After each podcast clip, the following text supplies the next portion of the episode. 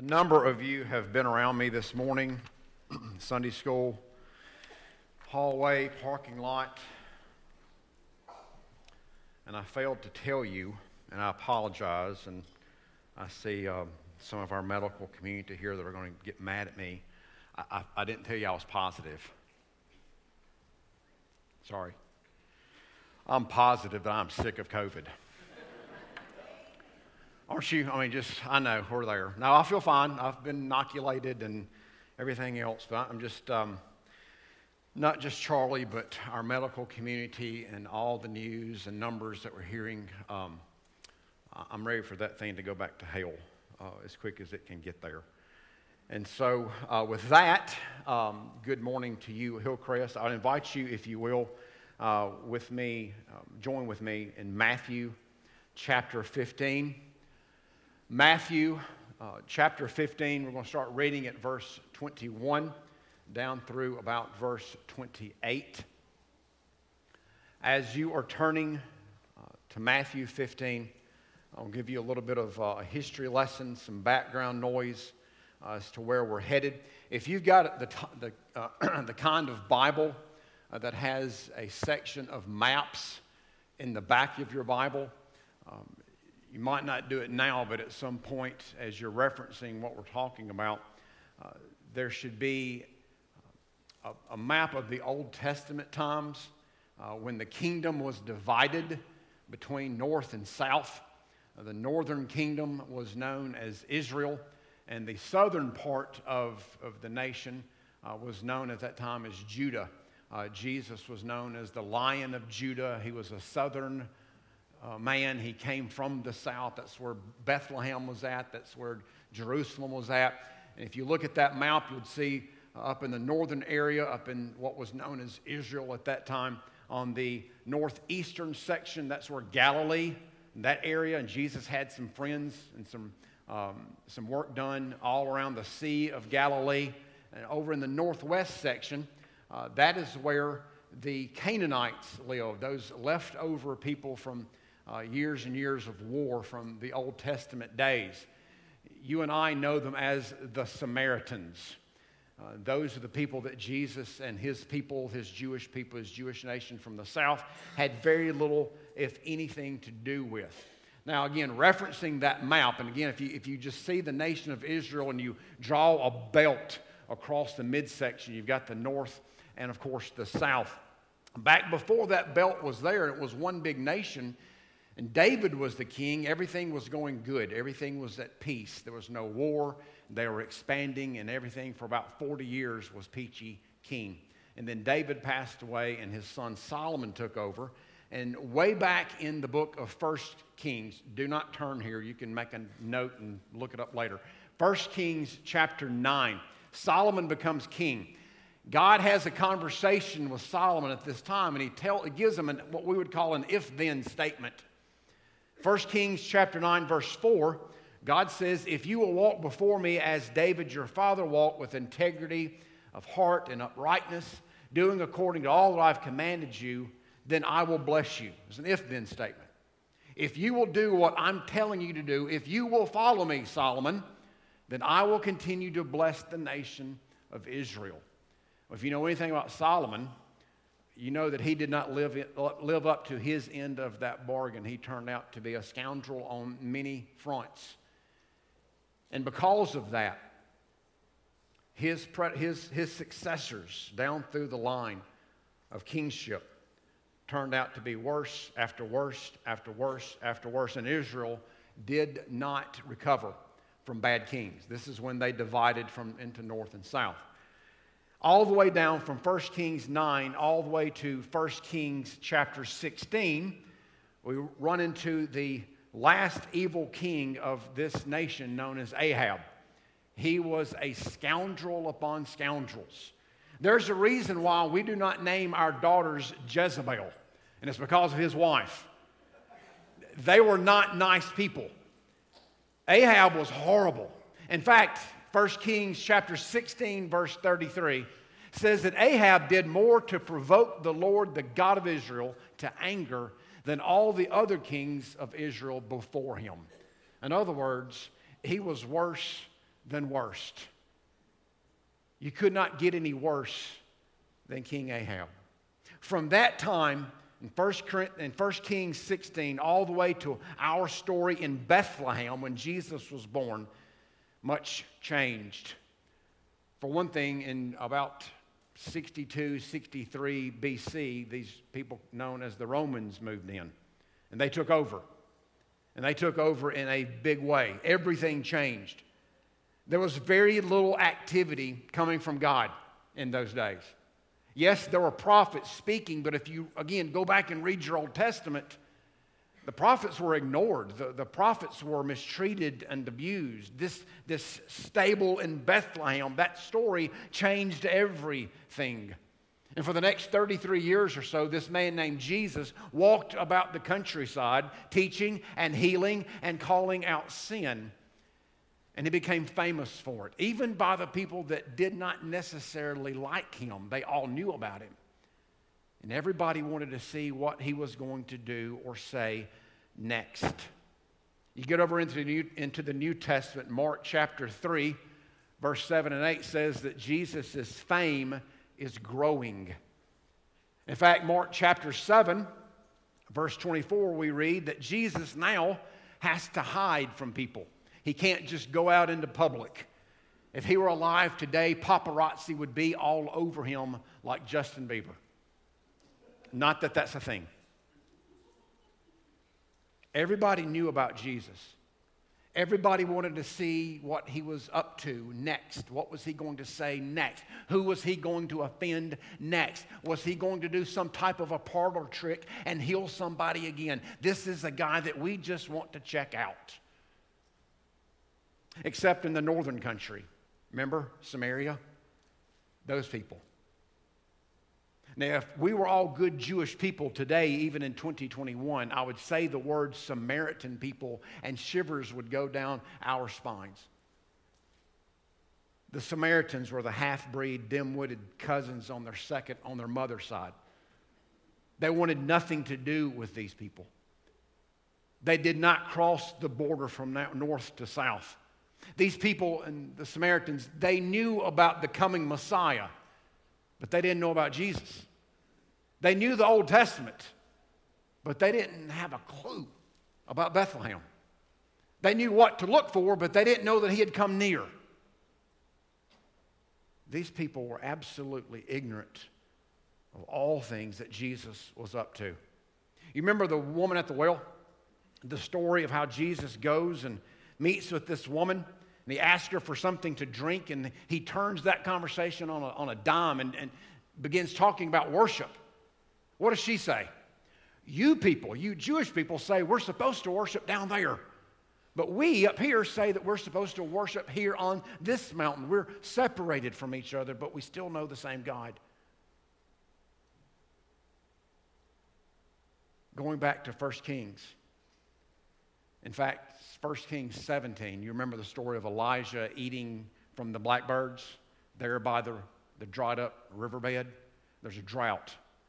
And God provides for Elijah. He provides for a widow. He provides for those people that are his people in that area. In other words, God is on the move and God is active in Samaria enough to where news of God, news of the Messiah, news of something happening has trickled north. How do we know that? Matthew 15, starting at verse 21, says that Jesus went away from where he had been preaching and teaching. He had went away from there and withdrew to the district of Tyre and Sidon. And behold, a Canaanite woman, a Samaritan, from that region came out and was crying, Have mercy on me, O Lord, son of David. My daughter is severely oppressed by a demon. But he did not answer her a word, and his disciples came and begged him, saying, Send her away, for she is crying out after us. And Jesus answered, I was sent only to the lost sheep of the house of Israel. But she came and she knelt before him, saying, Lord, help me. And he answered, It is not right to take the children's bread and throw it to the dogs? And she said, Yes, Lord, yet even the dogs eat the crumbs that fall from the master's table. And Jesus answered her, O woman, great is your faith. Be it, be it done for you as you desire for your daughter. And her daughter was healed instantly. Tyre and Sidon.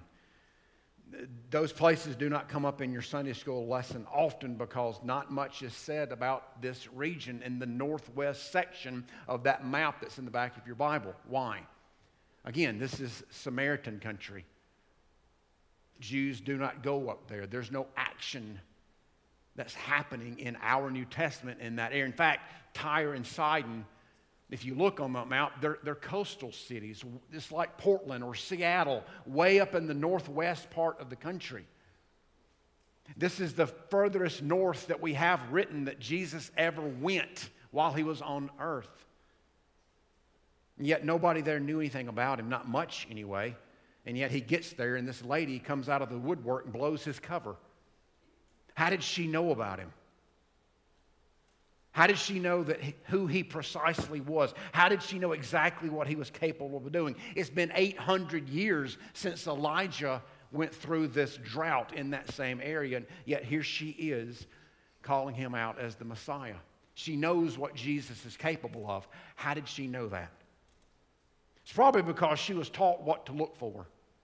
She knew the Messiah was coming, and she knew that there was a checkbox of all these things that he would be able to do and all the things that he would be saying. And when he finally came to her neighborhood, she knew exactly where to go with her problem. And so she comes to Jesus with a heartfelt, honest, parent loving request that any of us would give. My daughter has gone down. Your verse here says, My daughter is vexed with a demon. She, she is overwhelmed by a demon. This is this is an idiom. This is how these people talked when their child got sick or someone else got sick. My daughter's gone down. She has a demon. That's, a, that's another way of saying she, she might have the flu. She has epilepsy. There's something wrong with her. We don't know why she's sick. We don't know exactly what's happening, but this is how she's summing it up as a mother. My, my daughter is being vexed. My daughter is under attack. Please have mercy. Please help. What parent would not do the exact same thing? What parent would not rush and run and kneel and scream and beg and cry for their daughter, for their son?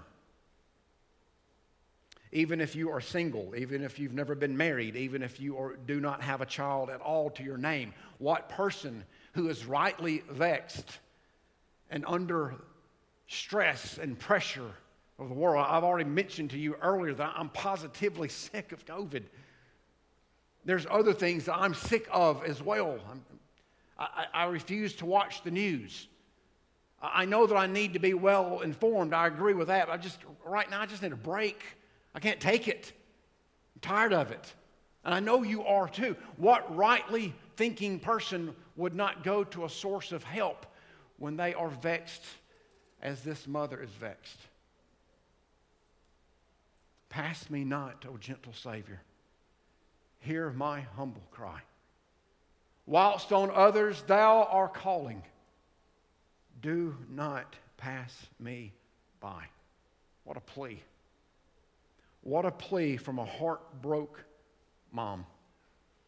I want you to notice a few things about this lady's plea. It's not the heart of what Matthew is trying to get across, but man, it is so power packed. When she speaks to Jesus, notice with me how clear she speaks.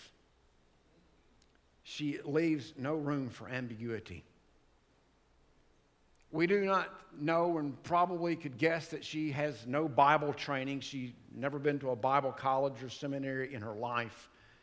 And yet, this lady from the northern country, a Samaritan, knows exactly who to call on. And she's very clear about it. I've met Matthew. I see John. I know this guy named James. I don't think Judas could do me any of good. I don't want to talk to these guys. I'm going to go straight to the source. Count it three times. Three times in this conversation Lord, Lord, Lord. Is that pretty clear who she's talking to? She knows that she needs help. And she knows exactly where she's about to find it, or at least where she's going to try to find it. Lord, have mercy on me. Everyone listening to her, in this crowd of people that's mixed with Samaritans and Jews, disciples and non disciples, everyone listening to this conversation will know exactly who she's addressing. She's very clear. Make no mistake about it. I'm coming to Jesus for help. She also speaks not just clearly, but she speaks sincerely. Notice what she's asking for. She's only asking for two things, and neither one of them can be purchased with money. This is what's so neat. She does not come and say, My, my daughter is sick. I, I would like to try a new experimental drug that the Netherlands have come up with that costs a lot of money, that I know is hard to get a hold of. She doesn't say that.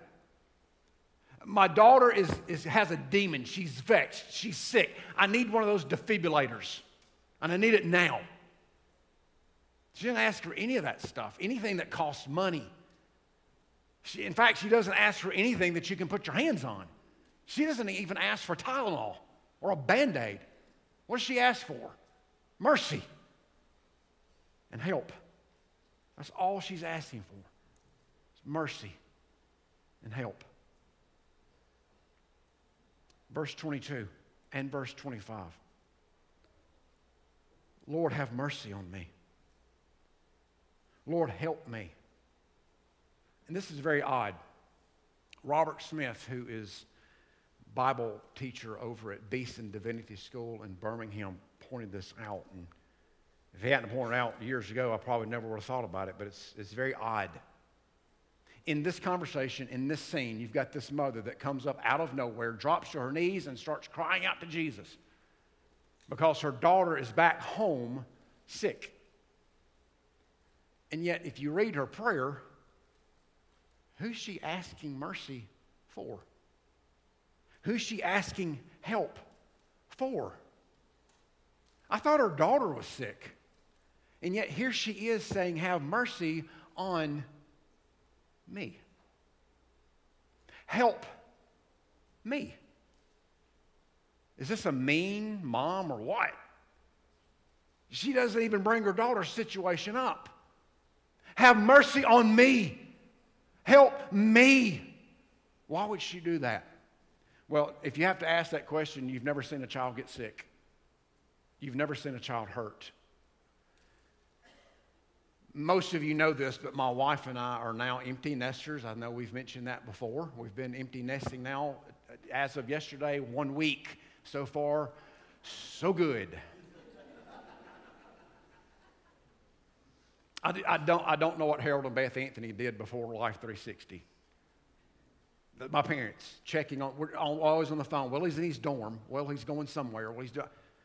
I don't care. I'm just glad that they're gone.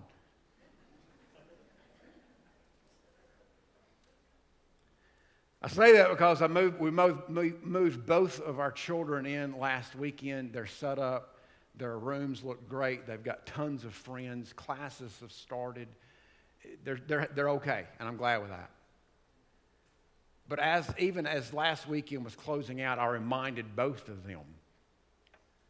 I graduated high school, and then after high school, I spent 11 and a half years in school after I graduated high school. Now, don't be impressed. I should be a lot smarter than I am. I tell them that to, to make sure they understand th- this is not necessarily the end. This is not necessarily your last first day. Just get through it and we'll see what's next. I had a great opportunity to sit in college and in seminary with some wonderful, wonderful professors and teachers that had great influences on my life. I'm so, I'm so sorry that the marriage conference didn't work. It's, it's going to happen, but when, when, when Dr. Aiken is standing here, you need to be here and bring as many people as you possibly can. He's one of the best influences in my life.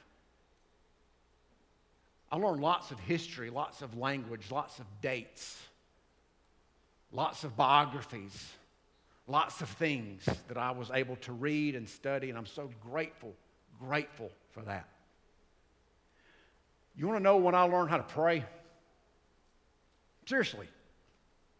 After all that was said and done, and I had more degrees than a thermometer, you want to know when I learned how to pray?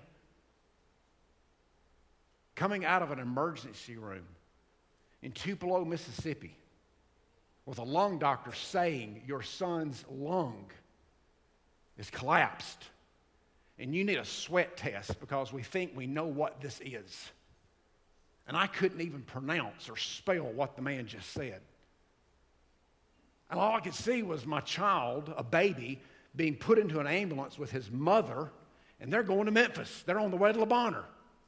And I'm literally in a car behind the ambulance pushing the guy like Dale Earnhardt. Why won't you go on, guy? Move. I know that we'll go faster. My, my, my needle is buried. Go. That's when I learned how to pray. And it, I, I'm just going to be honest with you, it was not a polite prayer. It was not an easy, kind, nice, vocabulary worded prayer. It's nothing that your grandmother would say before you eat. My, my knuckles were white. My blood pressure was probably stroke level. I had veins popping out of my neck that I didn't even know were there. I was, I was yelling, screaming. You watch your child go down, and you will learn how to pray for mercy. And you will learn how to pray for help. God, help me. God, have mercy on me. This is what this mother is asking. You have to help me so that I can help her. You must give me mercy so that I can show her mercy. She spoke with such sincerity. She spoke with such clarity. And it's almost humorous the fact that she also spoke repeatedly. She would not stop again and again and again. She just would not take no for an answer. Verse 23 of what we just read shows how these great, big, theological giant, big hearted disciples treated her. Jesus, she's bugging us. Will you send her away? That's a way of us, how we would say, this lady is annoying. She is, she's annoying. Will you make her be quiet? Will you send her away, please? She was bugging heaven to get her answer. And those who were closest to Jesus were asking for her to be quiet. I want you to note this, and this is the heart of what Matthew's getting at. I want you to note Jesus' response to this plea this mom has nowhere else to go. I, I I got to try something. My child's sick, and I can't lose her. The first thing Jesus does, he reaches out his hand in love and grace. He gently takes her by the hand and kneels with her in prayer and tells her that her, her faith has healed her daughter and everything's fine and everyone sees it and revival comes to Samaria and there's peace in the land. No. Verse 23 is kind of shocking at first reading. He ignores her. Lord, have mercy on me. And Jesus just walks right by like he didn't even make eye contact. It's rude. He ignored her. I mean, read your Bible. He flat out ignored her. Don't think the Bible messed up like your version is missing some words because that's what all of ours say. He walked past her and he did not say a word to her. What's wrong with Jesus? Why would he do that? That was really mean, Jesus. Next, not only does he ignore her, but it gets worse. In verse 23, the disciples come, Would you please make her be quiet? She's ignoring us. In verse 24, Jesus says, I was sent to the lost sheep of Israel. In other words, He rejects her. She's not one of us, she's not one of the lost sheep. And so I have nothing to do with her. I'm just going to ignore her. I'm going to reject her. I'm going to walk past her. I'm not going to make eye contact. I'm not going to acknowledge that she's even alive. Did Jesus walk, wake up on the wrong side of the bed? What's the problem? I thought Jesus was this nice, loving, caring Savior. And here he is ignoring this woman and rejecting this woman. Oh, it gets worse. Because in verse 26, he flat out insults her. He insults her. He calls her a name. Calls her a dog. How about that?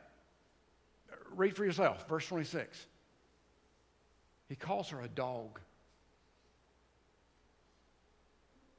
He walks past her, he rejects her, and then he seemingly just as mean and, and starts calling her names.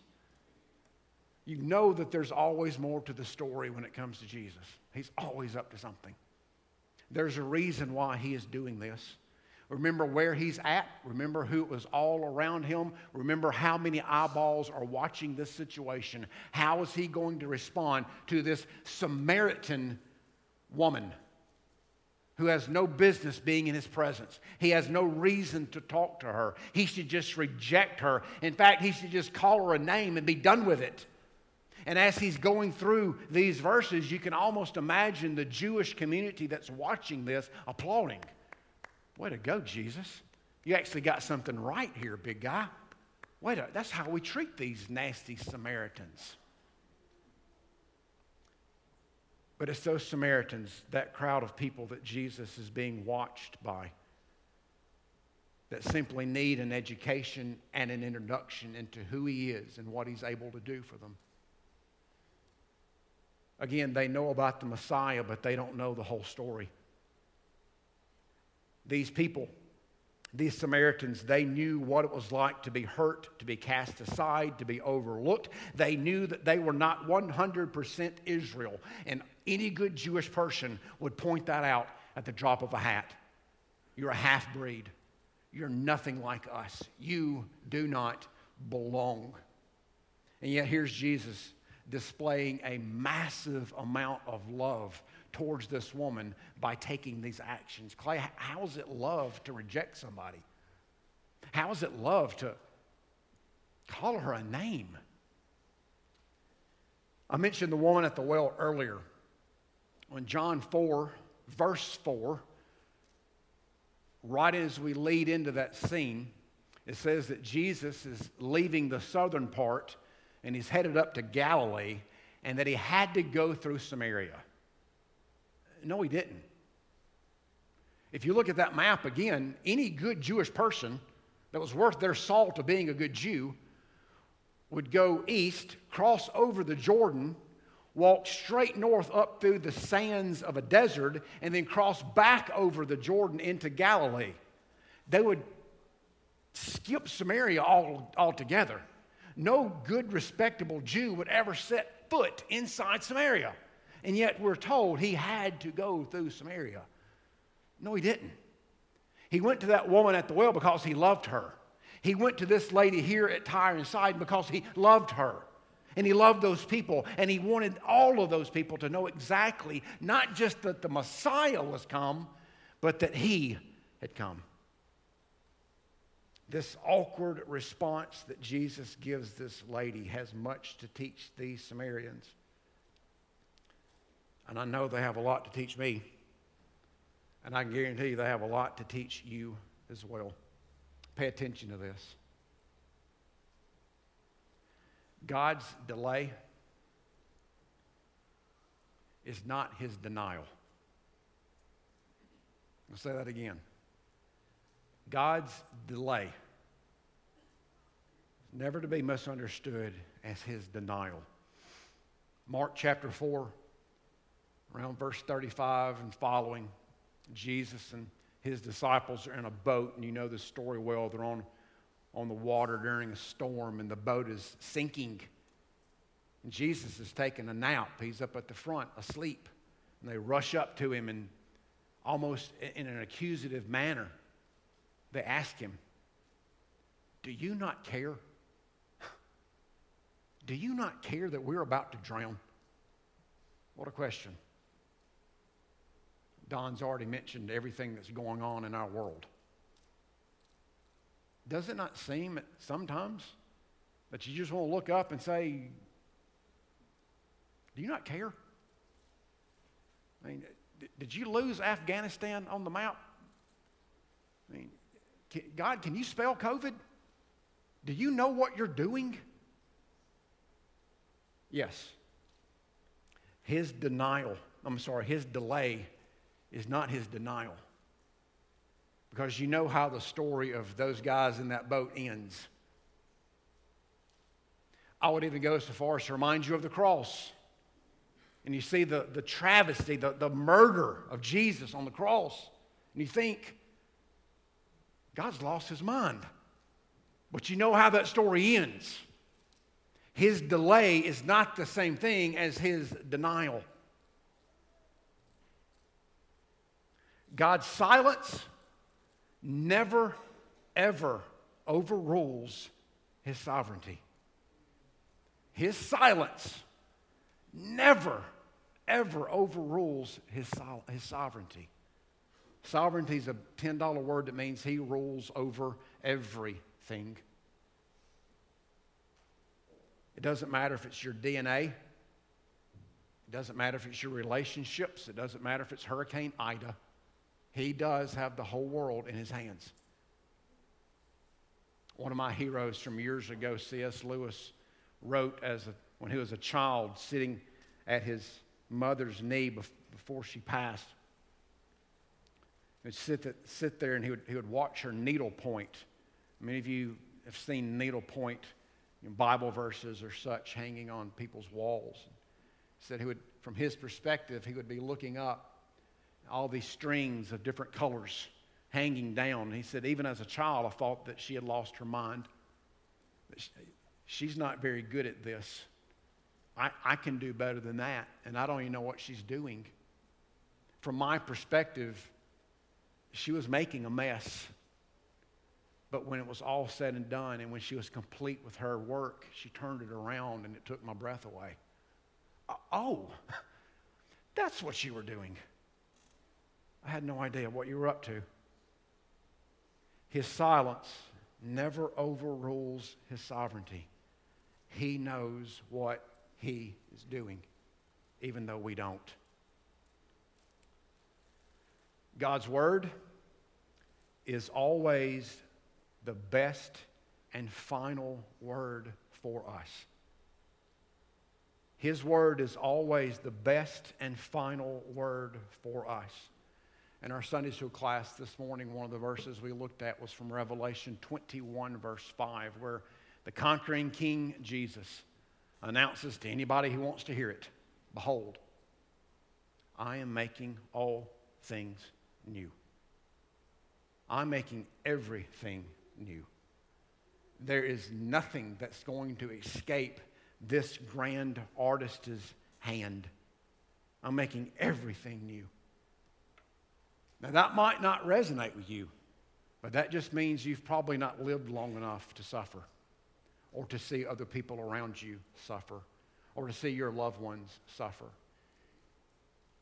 And yet, you get a promise from King Jesus himself that I will indeed make all things new. That's the final word. And that's the best word. Jesus knows what he's doing. And he knows why he's doing. Going back to this lady, he knows why he's having this conversation with her. He's not being mean and hateful. He's ignoring her for a purpose. He's rejecting her for a purpose. He's calling her a name for a purpose. Again, that whole crowd, they don't know who he is. They've never been introduced to him. They've heard of a coming Messiah. This is his way of saying, I'm here.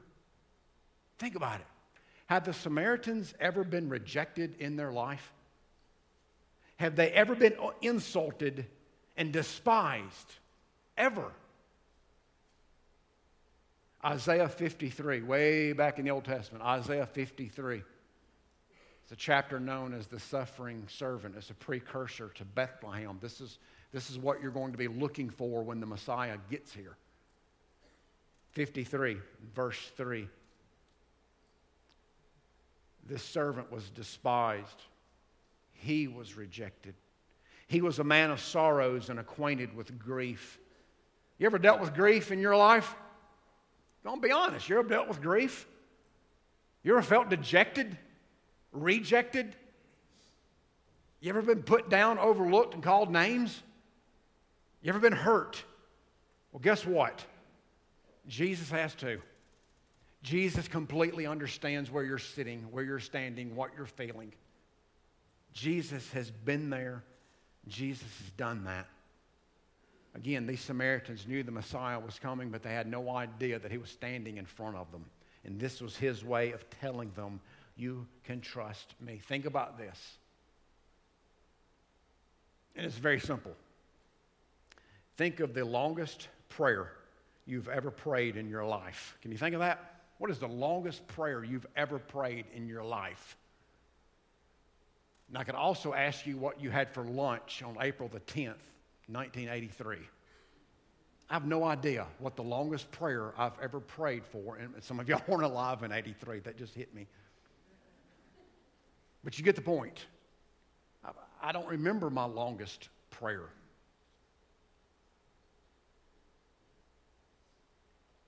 You know what I found out? In my 49 years of living, a heart that's making a request out of worship always gets an answer. I might not like the answer, and for a time that answer may be silence. But I've, I, I can't think of one prayer that I've ever prayed in honest, reverent worship that God has not answered, one way or the other. I don't know what my longest prayer is. I, I, too, that's an exercise in futility. I have no clue the longest prayer I've ever prayed. But I do know this I can think of some pretty powerful short prayers that I've prayed. Verse 25 of what we just read said that this lady came to Jesus. She knelt before him, and look how long her prayer is Lord, help me. Lord, help me. I can't, I can't get anything else out. Would you just help me? She had already cried out, Have mercy on me. And now it's even shorter. Lord, help me. Matthew, just a, a, chapter ahead of this one where we just read, Matthew 14, verse 30, has another scene of Jesus and his disciples in a boat. Peter jumps out of the boat, starts walking on water right alongside Jesus. You remember this scene? Then he starts to sink. Lord, save me. That's it. That's all he said. Lord, save me. The thief on the cross, Easter. Will you remember me when you come into your kingdom? Lord, remember me. That's it. That's all he said. Just remember me. Again, Robert Smith, the man I mentioned earlier from Beeson, he said that he was beyond grateful, and, I agree. I'm beyond grateful that God does not put a tape, measure, a tape measure on my lips, but on my spirit. Lord, help me. Have mercy. Save me. Those short, powerful prayers prayers that people pray, like this lady, and they just will not be quiet. They keep bugging heaven until they get an answer. So, again, let's go back to what Don has already alluded to. As we are standing here, I'm standing here, you're sitting there in the comfort of our church building, and I'm thankful for it. We have neighbors to the south of us at this very second who are facing something as large as Katrina. 16 years to the day, Katrina. Of course, airstrikes. Early this morning, we dropped bombs. People were killed. And I can say this as well. Even when we go to war and we attack and we do get revenge or kill people, bad guys, that is nothing for a Christian to rejoice over. For chances are those people are not with Christ. We hear of COVID and numbers going through the roof, variants this, variance that. And I already told you the first thing I said when I got up here, boy, I'm just sick of all this. Well, what's our response? As a believer, what is your response? It may not be that your daughter has a demon or your daughter is sick like this woman. It may be that you are expecting a marriage conference. And in the back of your mind, you're thinking, we need a marriage conference. My wife and I, my husband, we need some help. Our marriage has a demon, it's vexed. It may be that you are indeed stressing and worrying about children who've moved off to college. I mean, there's a, a, thousand and one things that could be on your heart as a collective body right now. What are you prepared to do? We have Bible studies on prayer. We write books on prayer. We have conferences on prayer. We give prayer requests. But can we ever be found guilty of this, as this lady is here, of bugging heaven to death until we get the answer? Lord, help me. Lord, have mercy on me to the end of my rope. And so here's what we're going to do. We are going to have an invitation, and, and you, you are free. You are free to come and to pray. Do that. But you don't have to walk. You don't have to move. You can sit. You don't even have to stand. But as we're going through this invitation moment, my prayer is very simple Lord, help us. Lord, help us. Help us to get through this that we're going through. Help us to make sense of national and political news. Help us to love our spouses and our kids. Have mercy on us when we fail to do those things. Help us to get through college classes and that transition into that new season of life. Help us to be good senior citizens who are pouring our hearts into our church because there's nothing else on our calendar. Would you have mercy on all of us when we fail to do these things? But we cannot do these things unless you first and foremost, God, help us. Help us, please. That's my prayer for you. Don and the music team is going to come and to lead us. Tracy and others will be down front if you need to speak, if you need someone to pray for you. Please take this opportunity. But as a word of warning, do not just take this opportunity because there are other opportunities on Monday, Tuesday, Wednesday, Thursday, Friday, Saturday to pray. Use all of the opportunities that are given you throughout the week to pray these prayers Lord, help me. You stand to your feet. Let me pray us into this time. Father, as